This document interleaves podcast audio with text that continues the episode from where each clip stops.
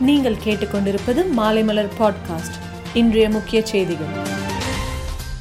போதைப்பொருள் வழக்கில் கைது செய்யப்பட்ட ஆரியன் கானுக்கு கடுமையான நிபந்தனைகளுடன் கூடிய ஜாமீன் வழங்கப்பட்டதை அடுத்து சிறையிலிருந்து இன்று வெளியே வந்துள்ளார். கடந்த ஆண்டு நாடு முழுவதும் ஒன்றரை லட்சம் பேர் தற்கொலை செய்திருப்பதாக தேசிய குற்ற ஆவண பிரிவு தெரிவித்துள்ளது.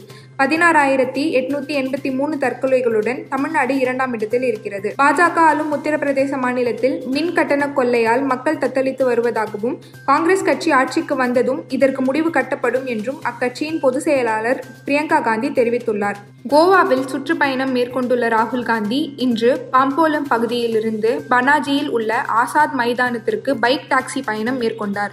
ஹெல்மெட் அணிந்தபடி ராகுல் காந்தி பைக்கில் செல்லும் வீடியோ வைரலாகி வருகிறது. கன்னியாகுமரி திருநெல்வேலி தூத்துக்குடி ராமநாதபுரம் ஆகிய நாலு மாவட்டங்களில் இன்றும் நாளையும் பலத்த மழை பெய்யும் என வானிலை ஆய்வு மையம் தெரிவித்துள்ளது. ஒரு சில இடங்களில் இடிமின்னலுடன் கன முதல் மிக கனமழைக்கான ரெட் அலர்ட் கொடுக்கப்பட்டுள்ளது. தமிழ்நாடு என பேரறிஞர் அண்ணா பெயர் சூட்டிய ஜூலை பதினெட்டாம் நாளை தமிழ்நாடு நாளாக இனி கொண்டாட அரசாணை வெளியிடப்படும் என முதலமைச்சர் மு ஸ்டாலின் அறிவித்துள்ளார். தமிழகத்தில் ஏழாவது கட்ட மெகா கொரோனா தடுப்பூசி முகாம் இன்று நடக்கிறது. பொதுமக்கள் ஆர்வத்துடன் வந்து தடுப்பூசி செலுத்திக் கொண்டனர்.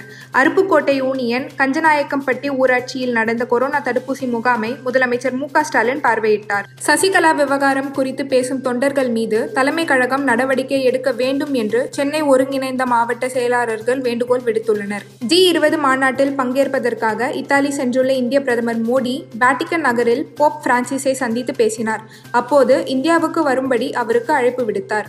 நடிகர் புனித் ராஜ்குமார் மறைந்த செய்தியை கேள்விப்பட்டு மூன்று ரசிகர்கள் உயிரிழந்த சம்பவம் பெரும் அதிர்ச்சியை ஏற்படுத்தியுள்ளது.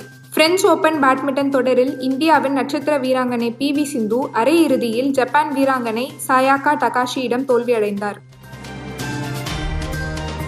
மேலும் செய்திகளுக்கு மாலைமலர் டாட் காமை பாருங்கள்.